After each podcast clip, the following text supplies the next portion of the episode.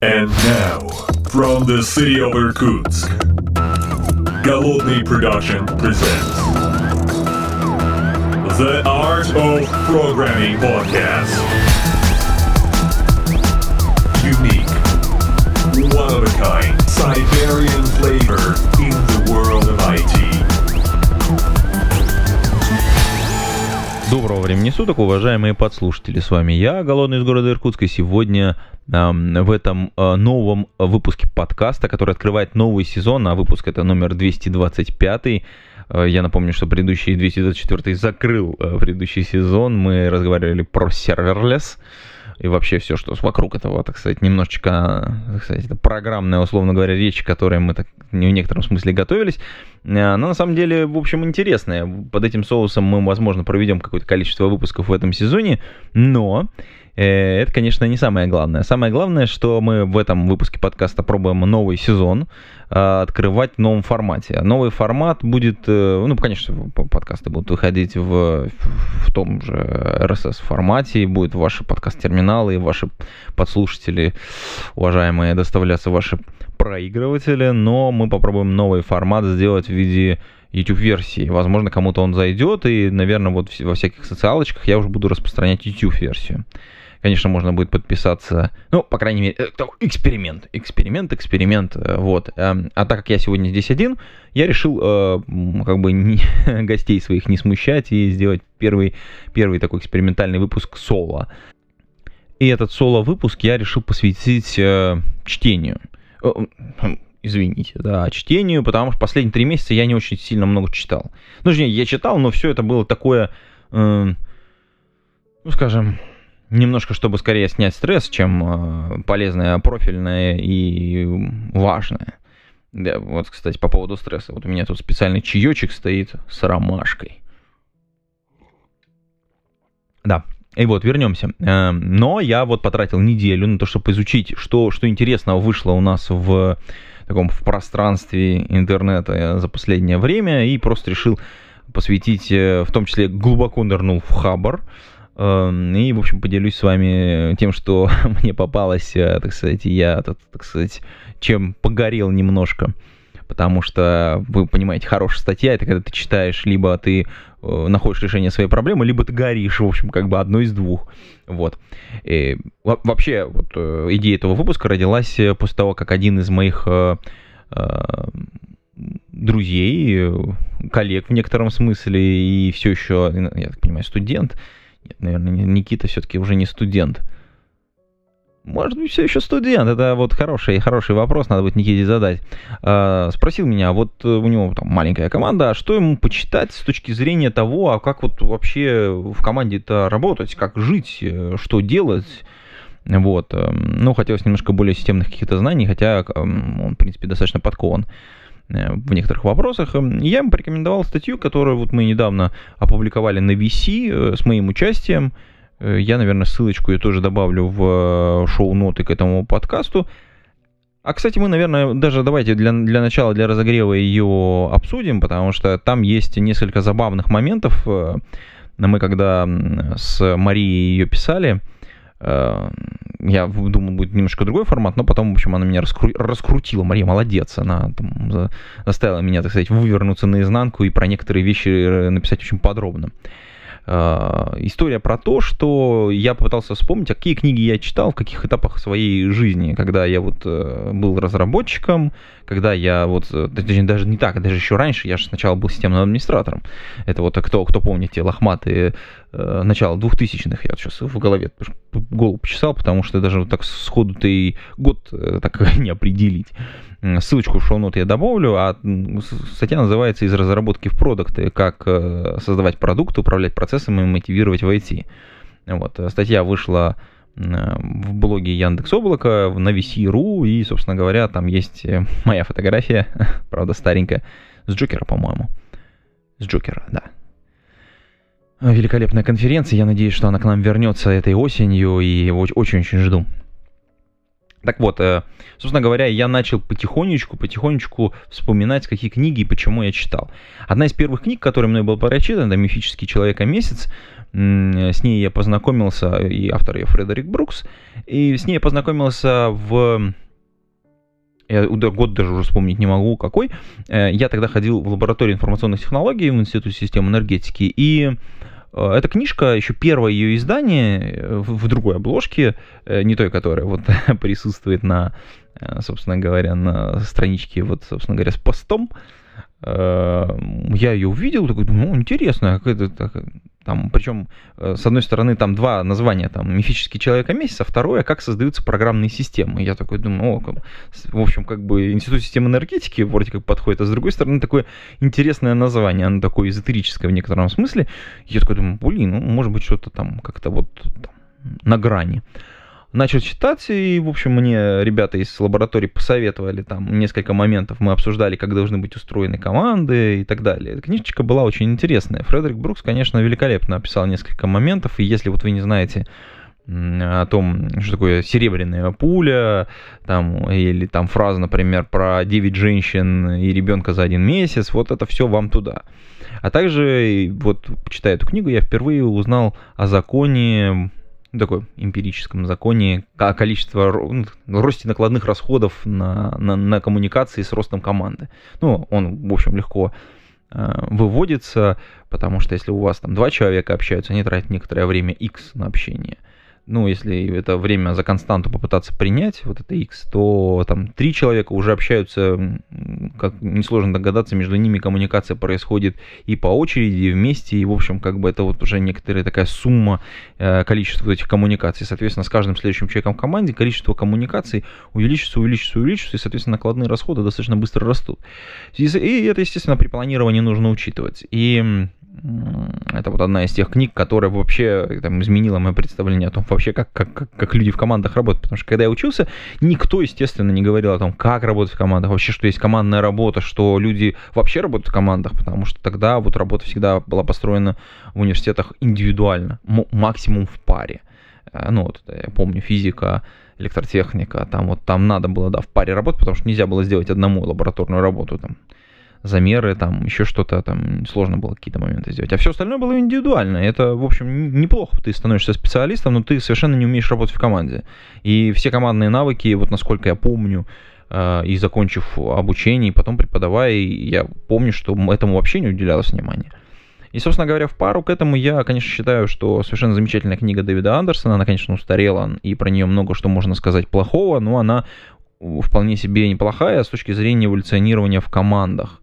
Это канбан, альтернативный путь в agile, хотя слово канбан, говорят, среди комбаньеров не надо произносить, это вообще плохое, как это первое правило клуба, да, не говорите о том, что вы находитесь в клубе.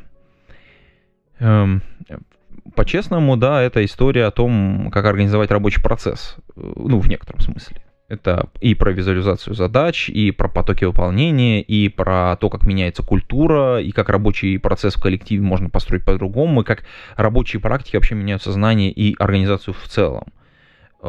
Книга в этом смысле, она неплохая, я тоже ее рекомендую, она в паре. Обе книги в некотором смысле устаревшие, потому что...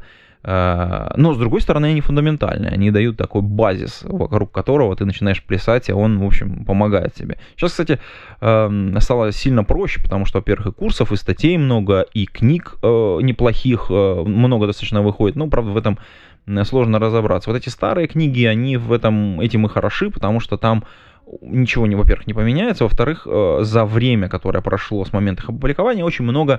И мы, кстати, давай коснемся. И отфильтровалось очень много. Вот эта вот критика, которая существует на книге, она позволяет как раз выделить вот это золото, так сказать, намайнить внутри книги совершенно замечательные вещи.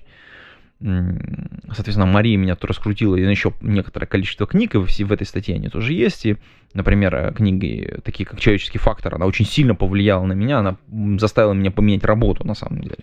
Очень сильно посмотреть. Я тогда работал в МТС, это Примтелефон, да, была такая компания. А Примтелефон был куплен компанией МТС, и там процесс поглощения шел.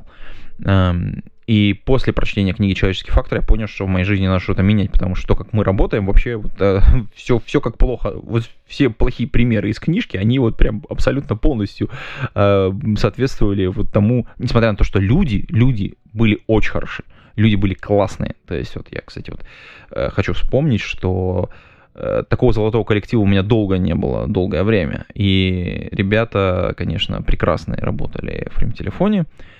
И инженерный состав, и менеджерский состав. Я до сих пор вспоминаю директора по маркетингу, там, и первого, второго, и команду.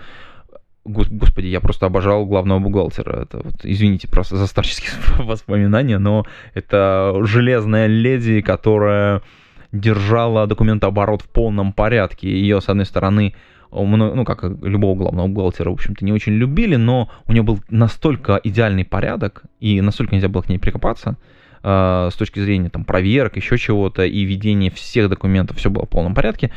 И потом, когда я внедрял электронный документооборот, с ней активно посотрудничал, я понял, насколько она умная, насколько она очень правильная, насколько она хорошо организует рабочий процесс. Вот в том бардаке, который вокруг стихийно, регулярно в любой производственной компании возникает, вот она такой островок стабильности, удерживая, так сказать, внешний, так сказать, периметр, она своему отделу давала, ну, такую внутреннюю свободу. Я увидел в ее лице, ну, гениального в некотором смысле руководителя, и вот я тогда очень проникся, конечно. Да, ну и книга, конечно, замечательный «Человеческий фактор». Я помню, что я, когда я прочитал, я был под очень большим впечатлением, и тогда я понял, что нужно менять будет работу. И я практически там за месяц ее поменял, может быть, чуть больше. Для меня это была прям такая очень серьезная замена. И совсем недавно я рекомендовал книгу в одном из подкастов, которую в пару бы ей добавил. Это книга Китами Масао «Самурай без меча».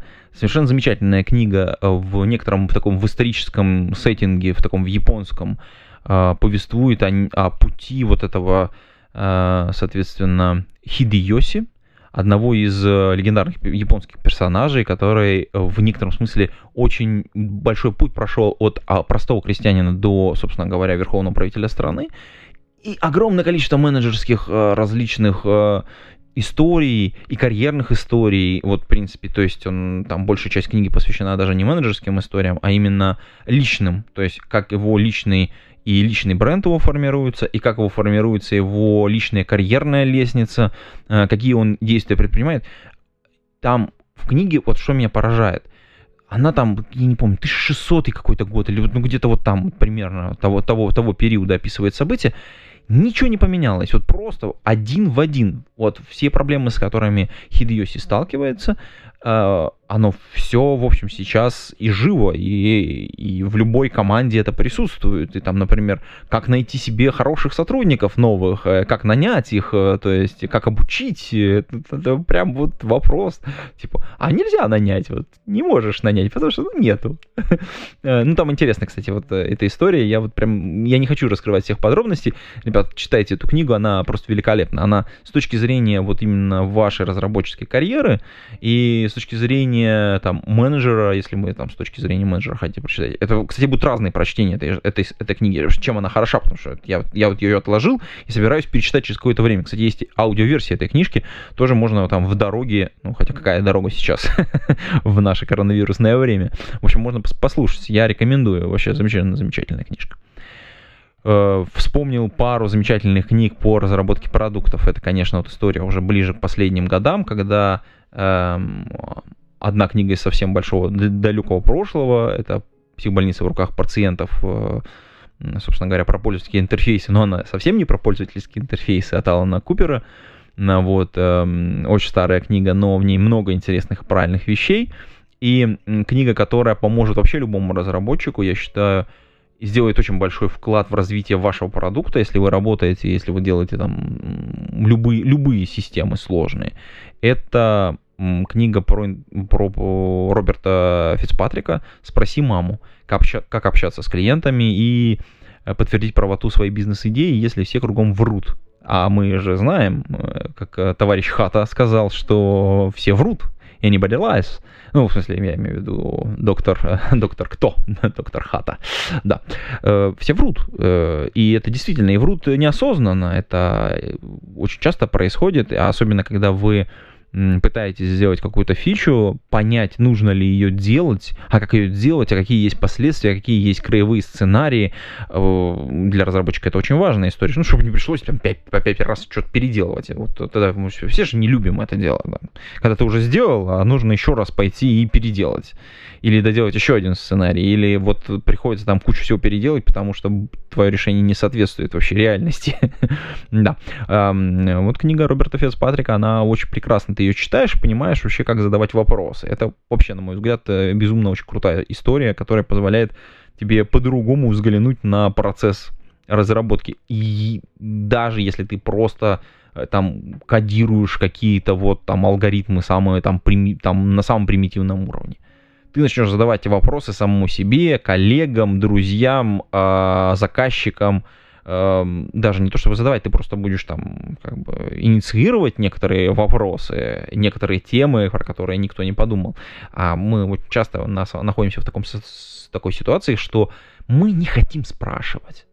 Это вообще очень важная история. Мы не хотим спрашивать. Мы не хотим спрашивать о том, что происходит вокруг, какие есть задачи, какие есть краевые условия, а мы спрашиваем в утвердительной форме. Вы, как, знаете, как вы хотите взять кредит? Да, только интонация. Вы хотите взять кредит? Да, чего? Так нет. Или там наоборот, да, вот мы подбегаем каждый раз, задавая вопрос, человек ответит, соврать нам. А на самом деле можно задать так вопросы и так построить беседу, чтобы выяснить реальные потребности. И вот Роберт Фицпатрик, господи, он совершенно замечательный в этом смысле, он дает тебе возможность прям по-другому взглянуть на весь процесс интервьюирования, и это, на мой взгляд, очень круто. Ну и нельзя было обойтись в этой статье без шутки. Конечно, шутки. Тут двойная шутка, потому что я вспомнил книжку, которую периодически вспоминаю, когда мне хочется, так сказать, вот прям совсем разлениться и, собственно говоря, вот ничего не делать совершенно. Есть такой автор, который по понятным причинам уже давно не пишет, Роберт Асприн. У него есть отдельный цикл, который, в общем, много кому не нравится, но он, на мой взгляд, очень прикольный. По крайней мере, он неплохо начинается. Это «Шутовская рота». Шутовская, да, 2Т, шут. Хотя там тоже игра слов, и перевод, может быть, не самый правильный. Книга написана в 90-х годах, и, в общем, собственно говоря, она такая вот реально такое, ну, не знаю, фэнтези, не фэнтези, в общем, короче, развлекалово. Но это такая очень мощная, на мой взгляд, мотивационная книжка. Если, кстати, вы хотите отдохнуть и немножечко зарядиться чем-то полезным, вот рекомендую ее прочитать. В книжке, конечно, масса прекрасных вещей, которые вот лично меня мотивируют. Одна из таких книг, которая, так сказать, на полочке где-то лежит, и там периодически можно ее брать, чтобы так зарядиться парой замечательных моментов, так сказать. Ну и, соответственно, не буду рассказывать про книжки про переговоры, это отдельно почитайте в статье. В любом случае, вот эти все книги, они как-то очень, каждая из них очень сильно в свое время повлияла на меня, как-то поменяла вообще вектор движения мой. Вот, и я как-то вот Марии большое спасибо, ей удалось как-то вытащить из меня, что давай вот про это напишем, а вот про это будем писать, а что там, как там, молодец. Большое ей спасибо. Светлые воспоминания. Вообще о прошлом, когда вспоминаешь, либо хорошее, либо ничего. Вот.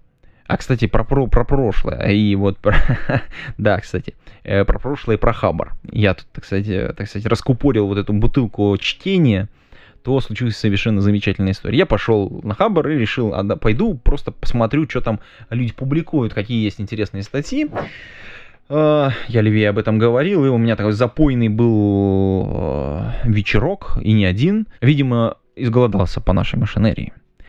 И одна из статей, аж от 30 июня мне попалась, вероятно, хватит рекомендовать «Чистый код». Она от Мирка, значит, автор, соответственно, статья по поводу, как вы понимаете, дядьки Мартина. Книжка «Чистый код», соответственно, 132 плюса набрала, и там что-то под 400 комментариев, ну, там чуть меньше, 370.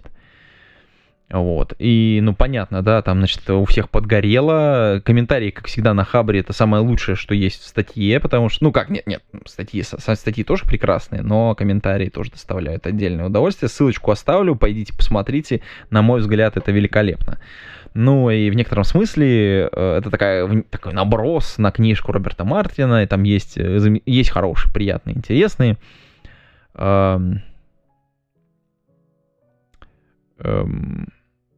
Парень пытается наехать, ну, автор, на книжку Роберта Мартина, «Чистый код» от 2008 года, вот, и, ну, понятно, книга старая, на русский язык, опять же, переведенная, то есть там есть масса нюансов и проблем, и, ну, как бы, в общем, всем понимаем, вот. Если это все опустить, то понятно, что к книге есть ряд претензий, и, как я говорил в самом начале этого выпуска, к любой книге, которая отлежала какое-то время, есть, ну, значит, как-то можно намыть золото, да, а можно концентрироваться на вот этой шлаковой породе, которую вы вымываете. И вот, на мой взгляд, автор делает совершенно непростительную ошибку. Он как раз вот этот шлак вымывает, хотя говорит, вот, типа, вот это золото рядышком, мы сейчас, кстати, про него поговорим, а вот это все шлак, это все плохо, это все, нет, вот, на мой взгляд, короче, это вот неприятная какая-то история. В общем, любую книжку про технологии, любую книжку про язык программирования надо читать следующим образом. Нужно выбирать из них фундаментальные вещи, а все, что связано с самим, там, например, с языком, с листингами, вот это можно смело пропускать, потому что это бессмысленная история, она устарела там за 2-3 года, потому что язык двигается, подходы меняются, все потихонечку эволюционирует.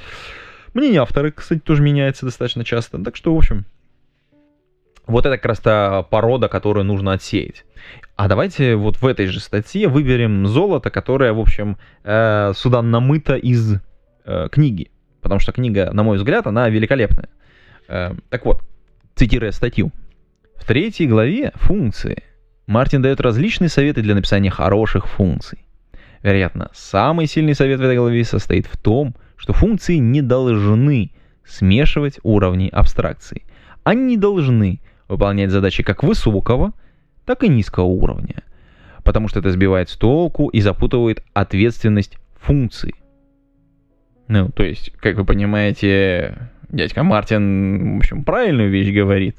В этой главе есть и другие важные вещи. Мартин говорит, что именно функции должны быть описательными и последовательными, и должны быть глагольными фразами, и должны быть тщательно выбраны. Он говорит, что функции должны делать только одно, и делать это хорошо. Он говорит, что функции не должны иметь побочных эффектов. И он приводит действительно отличный пример. И что следует избегать выходных аргументов в пользу возвращаемых значений. Он говорит, что функции обычно должны быть либо командами, которые что-то делают, либо запросами, которые на что-то отвечают, но не обоими сразу. Это все хорошие советы, хотя немного поверхностные и начального уровня. Чувак, не начального уровня. Вот, блин, любой проект открывай, и ты вот найдешь поперек вот этого всего сделано огромное количество шлака. Дядька Мартин, правильно, вот это золото прямо, это вот то, что в книге нужно читать. Все эти советы абсолютно верные, абсолютно правильные, и в каждом проекте этого не хватает. Да, никто не придерживается этого, ну, там, 100%. Стараются очень много людей, я видел хороший код, действительно неплохой, но ты очень часто идешь на какие-то компромиссы с самим собой, и перечитывая вот такие вот отрывки, ты понимаешь, что, ну, блин, надо их перечитывать, потому что они тебя мотивируют, ну, как-то чистить свой код, делать его лучше, делать его правильнее. Ну, там много есть еще вопросов. Например, автор пинает за Java, ну, там плохой пример на Java, там листинг на Java переведен плохого кода, и типа, вот это плохо. Ну, и говорит, что, типа, ну, тут у него, типа, рефакторинг сделан, И потом сам оправдывает Мартина. Чувак, ну, у тебя уже достался какой-то API, который ты поменять не можешь, но ты там как-то привел код более-менее читабельный ход. Блин, ну ты только что как бы говоришь, что этот код плохой, и тут же опять же говоришь, что он хороший. И действительно, Мартин приводит пример кода, который он взял и оптимизировал чуть-чуть. Ну, в смысле, сделал его лучше, провел некоторый, так сказать, рефакторинг его чуть-чуть. Так и все рефакторинги, они должны быть по чуть-чуть, по чуть-чуть, каждый отдельный момент, отдельный кусочек ты поправил, он работает, ничего не поломалось, все замечательно, в следующий раз придешь, поправишь другой кусочек, и каждый раз ты его поправляешь, делаешь лучше.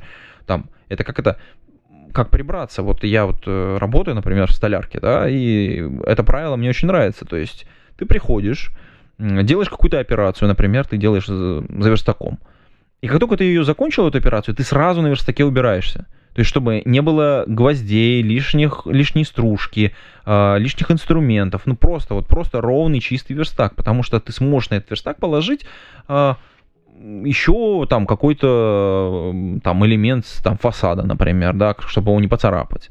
Но для этого ты должен завести привычку убираться вокруг себя. И так же и с кодом. Ты пришел, ты увидел код, он не в очень хорошем состоянии, да, ну, действительно, верстак может быть не очень хорош. И ты его прибрал. Ты не можешь поправить, ну, точнее, можешь, на самом деле, есть такая операция, когда у тебя сложный, там, тяжелый верстак, ты можешь его выровнять, на самом деле. Ну, то есть, можно взять фуганок и выровнять поверхность...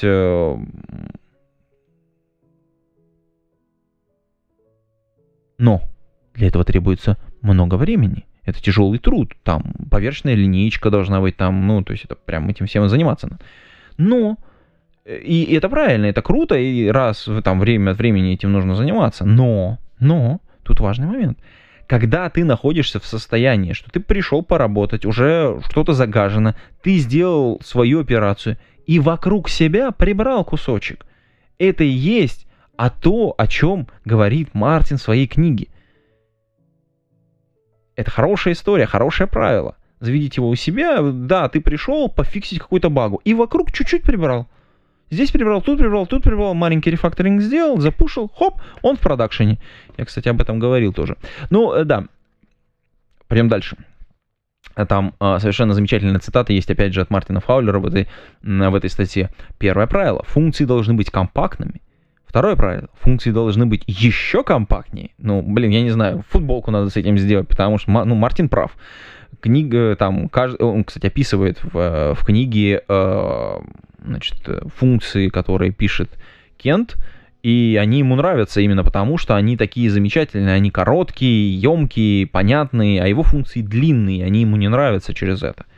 Да, ну, то есть Кент пишет там на сях, по-моему, да, а вот значит, Мартин пишет, соответственно, Роберт Мартин. Он пишет, соответственно, на Java, да, понятно, что у них разный язык и разная длина конструкции, но все равно, как бы он понимает, что его конструкции громоздкие, они ему не нравятся, и он старается их сокращать. Блин, это очень круто, это очень правильный совет, это то самое золото, которое нужно вынести из книги. В любом случае, да, ну, в книге есть, правда, забавные, очень хорошие, правильные мысли по поводу этой книги, я рекомендую ее прочитать. А также сходить в комментарии, ну, там, кстати, есть 3 закона ТДД, там есть совершенно замечательные от Мартина, там, да, тоже рекомендую на них обратить внимание, если вы с ними не знакомы, да, и, в общем, собственно говоря, пойти отдельно почитать комментарии, потому что они тоже доставляют, переписка всегда мне нравилась, я считаю, что ребята, конечно, жгут прям по полной. А Мирка молодец, потому что поднял совершенно замечательную тему. Хотя статья, ну, как бы с серединки на половинку. Мне какие-то части ее очень нравятся, а с какими-то я не очень согласен. Наверное, это хороший материал, потому что заставляет задуматься. В общем, ссылочка в шоу-нотах. Идите, смотрите. Совершенно замечательная статья на Хабре от 30 июня. А при этом... параллельно я нашел статью, которая мне тоже понравилась. Она тоже немножечко про то, как меняется ваша работа. Это книжка, точнее не книжка, а статья Barbalion от 8 июня. Почему функциональное программирование такое сложное? Ну, там, понятно, там парень немножко повернут на скале. Всем скалистам в этом чате привет. Ну, в любом случае, он в некотором смысле старается абстрагироваться от скалы в этой своей статье. Ссылочка тоже в шоу-нотах. И понятно, что он своими словами некоторые вещи описывает, и там совершенно замечательный анекдот приведен, который мне очень понравился. Автор, конечно, вовремя и к месту его применил. Анекдот, да? Пап, а как пишется 8? Ну, как бесконечность, повернутая на пип-плам. Вот. Это, так сказать, шутка про функциональное программирование, но она как бы и не совсем шутка. Чем мне понравилась эта статья? На самом деле, там парень свои мысли высказывает, и на самом деле они очень неплохие. Там есть достаточно за что зацепиться, особенно вот в связке вот предыдущей статьи про «Хватит рекомендовать чистый код», да, и, соответственно, вот этой, есть такой некоторый кумулятивный эффект, который заключается в том, что в конце статьи, на мой взгляд, есть 5 очень неплохих советов, которые не привязаны к языку. И я считаю, что вот самое золото этой статьи, самое вот то, что можно намыть, несмотря на то, что статья хорошая, там есть проблемы в терминологии, потому что это не академическая статья, как а все же вот функциональщики, они же прям вот там горят, когда ты там упоминаешь там самопальный термин вместо того, и самопальное определение вместо канонического. Это там, значит, с факелами готовы к тебе приходить. Но, тем не менее, советы очень дельные. Значит, я прошу прощения, я тут периодически отвлекаюсь на чаечек. Вот. И советы очень дельные, мне они очень нравятся. И они, в общем, в принципе, не очень сильно зависят от языка, на котором вы пишете. Точнее, можно пытаться их применять практически в любом, как мне кажется, языке. Ну и вот, например, один из советов. Аккуратнее с ООП. Объектно-ориентированном программировании. Изменяемые объекты — это, по сути дела, глобальные переменные. Старайтесь по возможности использовать immutable структуры данных. И вот это глубокий, очень правильный совет. То есть неизменяемые в некотором смысле структуры — это очень круто.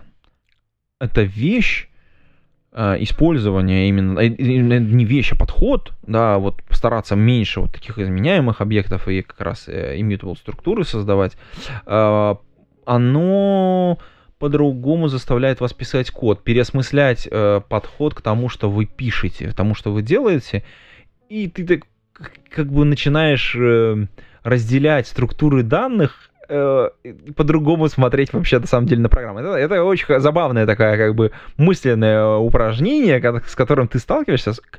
Это здорово попробовать на своем собственном пэт-проекте, особенно когда ты его уже написал. Где-то 2 года назад я писал проект, 2 года назад где-то, чуть побольше. И после знакомства с Кложей я решил его переписать. Ну, он на Java был написан, соответственно.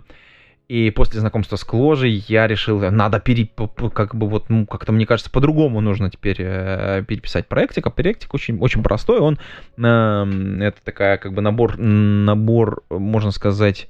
Я бы сейчас сказал, что это набор скриптов, ну, потому что, кстати, можно их перенести в функции, в чистые. Ой, это хорошая идея, ее надо застолбить. Да, функции, если мы говорим о serverless функциях, о которых мы говорили в предыдущем подкасте, кстати, можно переслушать его, будет хорошая идея. Вот, соответственно, в моем проекте есть набор, условно говоря, скриптов, ну, точнее, таких базовых правил о том, как правильно вести себя с, скажем так, с задачами, ну, с тасками или с проектами. И когда я впервые применил вот это вот immutable структуры, для меня это было как-то вообще по-другому стал смотреть вообще на то, что я написал, пришлось там переписать огромный кусок. Потом, правда, в какой-то момент понял, что это заходит слишком далеко, ну, в Java, и, в общем, как бы остановился, ну, вовремя себя поймал за руку, не стал скалистом, слава богу, хотя здесь двойная шутка. Но В любом случае, это может, прочтение этой статьи может серьезно повлиять на то, как вы начнете относиться к своему коду, на каком языке программирования вы не писали. Кстати, надо отметить, что там 700 комментариев к этой статье и 138 плюсиков. Комментарии тоже забавные, там есть очень интересные диалоги, мне понравилось. Это всегда, кстати, там горение по поводу монад, они всегда великолепны.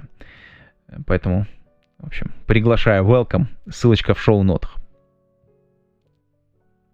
И давайте отвлекемся от языков программирования и вообще от этого всего, потому что вот бесконечно читать это все, всю историю, оно, конечно, немножко отвлекает от будней, но вот будни, они все равно прорезаются. И есть совершенно замечательная статья 9 июня «Переезд в Иннополис». Ссылочку тоже помещу в шоу-ноты к этому подкасту. И рекомендую тоже ее посмотреть и почитать. Статья большая, много фотографий. И написана в таком в очень хорошем стиле. Там изложен трехлетний, в некотором смысле, опыт человека, который переехал в Иннополис. Почему я считаю важным статью это именно сейчас? Потому что если сейчас меня слушают студенты и дослушали до этого момента, то, ребят, вот для вас эта статья прям очень важная. Почему? Потому что сейчас, как мы понимаем, у нас все образование разделилось на бакалавриат и магистратуру. И в магистратуру можно попробовать попасть в Иннополис, поехать прямо туда. Опыт 2017 года для вас будет более чем релевантен. 3 года человек прожил в Иннополисе. Примерно такое некоторое свое мнение сформировал, и за 3 года это очень хорош. То есть понятно, что он должен был, ну как и в любой истории, должен был пережить подъем некоторые, там сложности, потом некоторую стабилизацию и, в общем, такой трезвый взгляд на ситуацию. Это с любым переездом. Кстати, бывает так, что человек переезжает, и очень сложно его какое-то время адекватно воспринимать, потому что у него очень много вокруг всего поменялось. И вот в этой статье, чем она мне понравилась, тем, что очень много аспектов самого города раскрыто. И как устроены, какие компании, и как там с семьей, не с семьей, и что там жить, где, какие там вопросы с работой, с жильем, с ремонтами, там просто совсем. Я считаю, что в этом смысле, надо понимать, что огромное количество студентов, которые приезжают, понятно, они первое время-то они еще студенты, но часть из них достаточно значительная. Это мы знаем по статистике, которая существует текущая. Правда, про Иннополис отдельной статистики нет еще пока. Я думаю, что она появится лет через 5. Такая более-менее релевантная. Она должна просто накопиться, то есть просто массовость должна ее случиться. Что достаточно большая часть студентов оседает в том месте, где они учились. И, соответственно, человек, который получил образование в Иннополисе, есть высокая вероятность, что он останется там жить. И с этой точки зрения очень интересно, что большое количество IT-компаний, описание, кстати, портрета работодателя, портрета кандидата, то есть там, правда, там есть, конечно, рынок для неайтишников, который очень слабенький, тоже описан. Вопрос с медициной, понятно, с образованием тоже раскрыт, очень там нехило. В общем, Казань постаралась в этом смысле. Иннополис, конечно, из статьи взгляд такой издалека кажется очень-очень-очень крутым, очень интересным. И, честно говоря, я, конечно, позавидовал тем студентам, которые в бакалавриат поехали учиться в Иннополис. Я рекомендую эту статью почитать. 200 плюсов и 476 комментариев, которые тоже, кстати, часть из них полезная, часть, как обычно, барахло.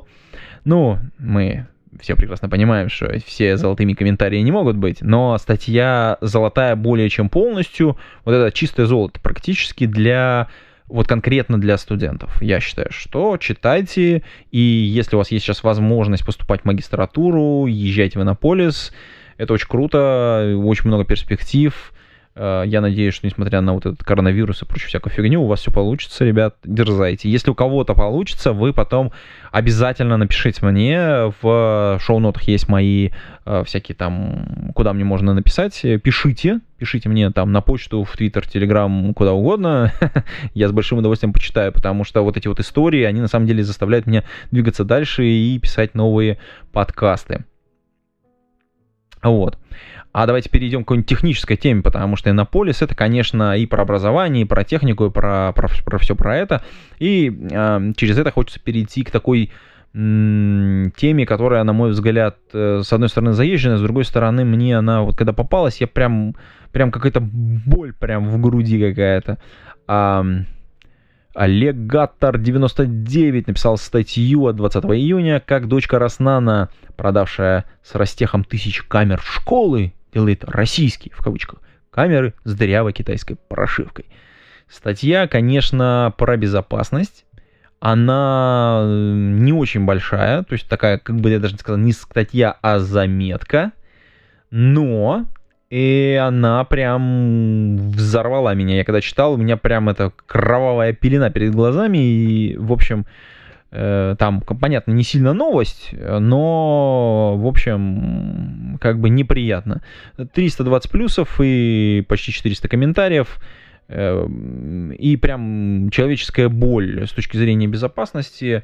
О чем статья? Статья о том, как человек, который профессионально занимается разработкой прошивок, в общем, вскрывает очередное, так сказать, нехорошее дело людей, продающих якобы свои камеры с китайской прошивкой для камер, в общем, которая вся покрыта, весь покрытый плесенью, абсолютно весь. Ну, в смысле, мы понимаем, что все дырявое насквозь. Это, кстати, крайне неприятная история, потому что количество камер, которые находятся у нас в школах, в садах, на улицах, оно начинает потихонечку зашкаливать. Это с точки зрения безопасности вроде как на самом деле неплохо, потому что мы можем выяснить, кто откуда шел, где шел, кто подходил к машине, кто там царапнул ее, кто, соответственно, где-то там украл, кто на кого напал. Если, там, все, кто занимается, мы, кстати, отдельно поговорим про это чуть позже, мне кажется, по-моему, была у меня где-то там в заметках статья по поводу восстановления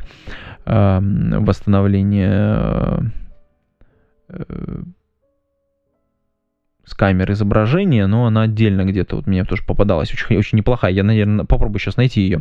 Но в любом случае, вот эту статью я рекомендую. Она, это заметочка, конечно, но просто для понимания, что происходит в этой области, она меня немножко взбудоражила.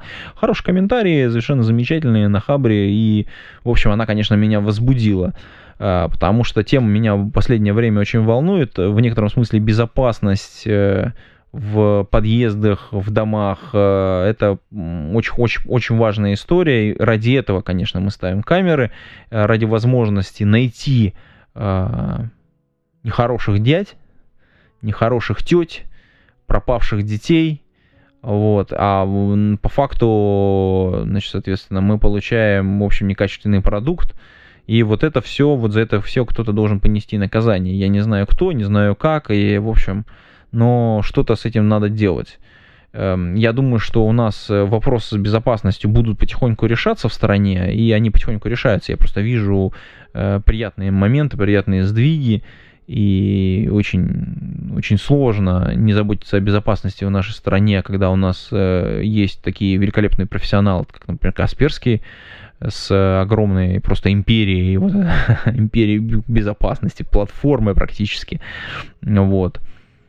У нас тут был один из представителей. Надо позвать их еще, про что-нибудь такое тоже поговорить. Я думаю, что они про сети могут очень неплохо рассказать.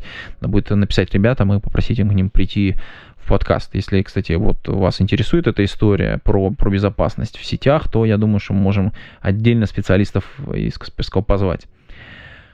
И в связке с безопасностью меня триггернула еще одна статья, ссылочку тоже приложу в шоу-ноты. Ссылочка это в блоге Фланта. Соответственно, 10 типичных ошибок при использовании Kubernetes от Wimbo от 9 июня. Вообще, это перевод статьи Марика. Сложно произнести, товарищи, видимо, из Чехии, потому что инженеры из небольшой чешской компании PapeTail. Собственно говоря, видимо, действительно чех. Вот. А в статье 10 типичных ошибок при использовании Kubernetes, о чем, собственно говоря, и название нам и говорит. Она и про ресурсы, собственно говоря, с чем я вот недавно сталкивался и бился просто Про лоад-балансеры тоже у меня тут была замечательная история, кстати, как-нибудь за пивом моим патронам могу рассказать, потому что, наверное, будет возможность как-то вот выбраться из Иркутска ближе к осени туда, вот в сторону Москвы и Санкт-Петербурга, там можем отдельно встретиться, кстати, становитесь патронами нашего подкаста, да, и новый формат поддерживайте. Ссылочка тоже, как поддержать на Патреоне, ссылочка в шоу-нотах, это несложно, patreon.com/голодный. Итак, лот-балансер, забавная была история, я там убил, по-моему, пару часов. В общем, лично я на три ошибки из этих 10 напоролся, остальные взял к сведению. Очень жалко, что статья мне не попалась сильно раньше, потому что я был бы совершенно счастлив. В любом случае, на мой взгляд, для тех, кто вот только-только вот... приблизился к Кубернетису, прям супер. Читайте, оно вам будет интересно. Ну и вот, приближаюсь уже к концу. Я, кстати, в начале где-то левее там обозначил свою принадлежность к людям, которые ходят в столярку, знают, что такое рубанок. Вот, и тут как раз меня триггернула статья Derdeimas от 7 июля. Хобби айтишника на удаленке, 3D-печать, лазеры, DIY, классика. Соответственно, ну, то есть, я 3D-печатью не занимаюсь, хотя мне хочется кое-что напечатать. Соответственно, лазер, это прям интересно, потому что мне вот скоро очень понадобится в моем маленьком pet-проджекте. И, естественно, классика, столярочка.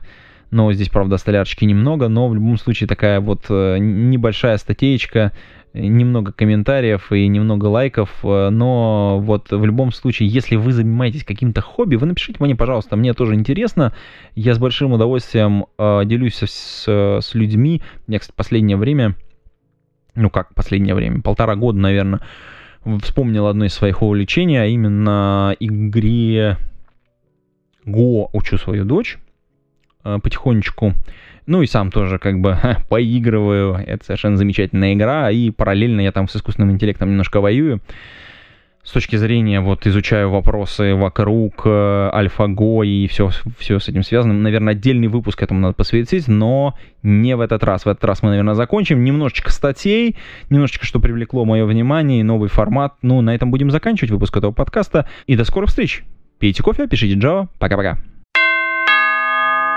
Выпуск этого подкаста выходит при поддержке патронов: Александр Кирюшин, Алекс Маликов, Федор Русак, Григорий Пивовар, Игорь Кополь, Лагуновский Иван, Лео Капанин, Михаил Гайдамака, Нейкист, Ника Буру, Павел Дробушевич, Павел Ситников, Сергей Киселев, Сергей Винярский, Сергей Жук, Василий Галкин. Спасибо вам большое, уважаемые патроны. А вы, уважаемые послушатели, можете стать патронами. Приходите на patreon.com/голодный и поддержите выпуск этого и других подкастов.